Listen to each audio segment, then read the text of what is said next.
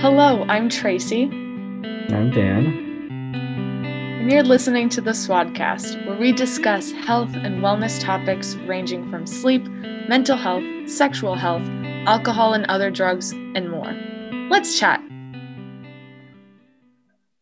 So, we've all been experiencing months now of endless online classes and have seen our entire physical life be transformed into a new virtual reality. And we're also witnessing the challenges. For instance, over the last few months, I have been seeing people share memes and comments via social media on how all students now attend Zoom University, since most students are taking remote classes. And people have also shared how exhausting online learning platforms can be Sitting for long periods of time on Zoom calls can be uncomfortable and painful, and not being in a physical classroom can often be less motivating since Zoom calls can feel more like just watching a recorded lecture. And over the last few months, we've also learned that it's easy to improperly gauge conversational cues over Zoom. So try not to be so hard on yourself because Zoom is new and different. Yeah. So you want to learn more about how to overcome this Zoom exhaustion? You've come to the right place. We've done our research and have found seven simple tricks to help you overcome some of those challenges. So, first off, we recommend taking some time to greet everyone in the room. So, this includes taking a few moments before actually clicking start to settle and ground your attention and taking the time to truly greet whoever's in the room with your full attention. For instance, if you're in class, it can be really nice to just greet your professor or some other students in the class, and it'll feel like you're able to ground yourself more. And these small changes can prepare you for a virtual learning environment. These steps give you the space to adjust your focus. So, by giving yourself this time, you'll be better equipped to engage in Zoom conversations, which can be more emotionally exhausting than in person conversations. Likewise, taking the time to truly greet people in the call provides a greater sense of normalcy and connection with others that is often missing in Zoom calls. So, greeting people is an easy way to overcome that makes me think we should have taken some time to ground ourselves before the podcast. I was just thinking that. um, yeah, another trick that you could use on Zoom is to uh, to enable speaker view um, to see all mm-hmm. the people that you're with, um, and it makes it feel a little more like you're in a normal meeting. Um, another tip that we'd recommend is to uh, resisting the urge to multitask while using Zoom. Um, so since we're on our computers during the call, we might not we might wonder, you know, why not check emails? But we would recommend not doing that. Um, multitasking can lead to increased cognitive load, um, and that ultimately can just make you even more tired and exhausted. Um, avoiding distractions can really help us stay present, focused, and engaged in our Zoom classes and uh, other activities. I've definitely noticed that it is way too easy to want to just go and check my email during class or something and I end up just more tired and confused than I should be. Mm-hmm. but another tip we recommend is also knowing that it's important to give yourself both mental and physical breaks between sessions. So we all have classes back to back, whether it's a 2A to 3A or anything else. Um, we have breaks split in between. We have those 20 minutes. So it's important to really take the time to just take a break and and step away from your computer for a little bit. So while it's tempting to schedule things back to back if they're not actual classes, um, taking the time and having the time between calls can actually let you reset for your next topics as well. Yeah, and it's especially important to take these mini breaks during longer meetings, um, mm-hmm. letting your eyes focus on a window, you know, looking outside your room or something like that. Um, uh, you, you might try you know, moving the Zoom window behind a window in your uh, on your computer, just so you can look at your desktop or just look at something other than a Zoom call for a few minutes. Um, you know, uh, we'd, we'd also recommend using the hide yourself from view Zoom feature. Um, so this this just makes it where it'll hide your webcam and your Zoom view, and that can be um, that can be kind of kind of nice for uh, your mental health as well. Um, and another option would be switching to phone calls uh, or trying emails for some meetings instead of Zoom calls. Uh, those can be a little bit less taxing sometimes.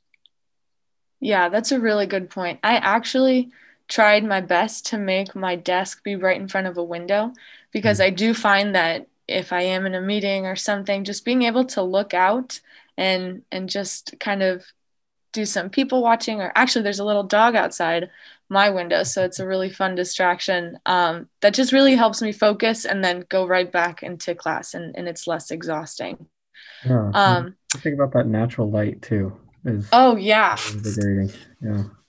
Makes a huge huge difference. Um, and so another tip actually going off of that is that we find it really helpful to have your screen off to the side instead of straight on. Um, again it's you know what i would do if i have my window right by my computer is that I put it a little bit off to the side, and that way it makes it easy to, you know, turn my attention to my computer when I need to, but then also take that break and look outside and take a bit of that natural light, like you were saying as well. Because otherwise, it can be really exhausting just thinking that people are always seeing you. But if you keep it a little more balanced, it does help. Yeah, yeah, for sure. Um, another thing to consider is uh, establishing daily routines.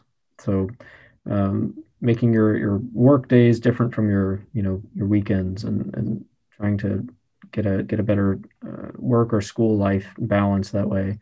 Um, and if you're consistently doing Zoom classes and homework in the mornings and afternoons, for example, um, your workload might be more predictable, uh, and that can can make it a bit less stressful. So associating uh, the work you do with certain uh, times of day um, and that can also decrease the amount of Zoom exhaustion that you feel over time. Yeah, absolutely. I also try to get some activities I exclusively do on the weekends to make it feel like a weekend versus on the weekdays. And in particular, it is ice skating. I make sure I try to go ice skating when the weather permits. And that way, it very much feels like I'm separating my weekdays from my weekends, which is really fun. Um, and so, finally, our last tip includes taking breaks away from technology and to separate work from non work. So, actually, that ties right into what I was just saying, where I can really kind of separate my fun activities from my work activities, which makes it a lot easier to stay motivated. So, um, again, facing a different direction or sitting in a different room when you're working or changing your clothes to fit the activity you're doing can can really make a difference. You know, whether it's switching your work from your desk to maybe doing some classes on the floor, that can be really helpful as well. Um, hi, how can I help hi. you? Hi, um, we're giving up Valentine cookies today from Daisy Moses. Do you want one? Oh my gosh, yes, I would love one. And we then have- I think we have two other people in the office okay. today. We just took a brief pause because we had Daisy Moses come in and give us some Valentine's cookies since Valentine's is on Sunday. So it was a very pleasant surprise. Yeah. Yeah, a couple So nice. Um yeah, so so back to these Zoom tips. Um one thing we recommend, like we were saying, is kind of switching up where you are and switching up your clothes. So, for instance, if you're doing a little more homework and, and try to be more comfortable when doing work, maybe you try wearing some more comfortable clothes. But then if you're in class, you maybe try dressing up a little more to make it feel like you're more present too. And if that doesn't work, you can also try moving around your spaces. I know we had a SWOSTAL on how to optimize your space when you are living in one space. And we definitely recommend trying to make your areas purposeful and try to mix it up to keep to keep yourself really motivated with the work you're doing. Um, and then along with that, we want to make sure that your space is comfortable. So that means proper ergonomics to not tire you out physically or promote bad posture, which ultimately causes back pain and can definitely make calls left less enjoyable. But last but certainly not least, you always have to remind yourself to forgive yourself and others for bad Zoom days because they can definitely happen to everyone. Yeah, I know. I've, this is definitely a good reminder for uh, my posture in this call itself. Um, yeah, and I, and uh, the, the tip on uh, keeping your room purposeful is also um, very very good. I think I, I always try to make my bed in the morning make sure that it's yep yep. So I, so I won't be tempted to get back into it. So. Oh yeah, that's a great one. Yeah. Today we discussed Zoom exhaustion and how taking intermittent breaks, practicing mindfulness, and having defined daily routines can help combat it. For more information, including sources and links to more resources, check out the show notes by going to go.carleton.edu slash OHP. For more health-related content, follow our Facebook at facebook.com slash the Carleton SWAs and our Instagram at Carleton SWAs. From the Office of Health Promotion, thanks for listening.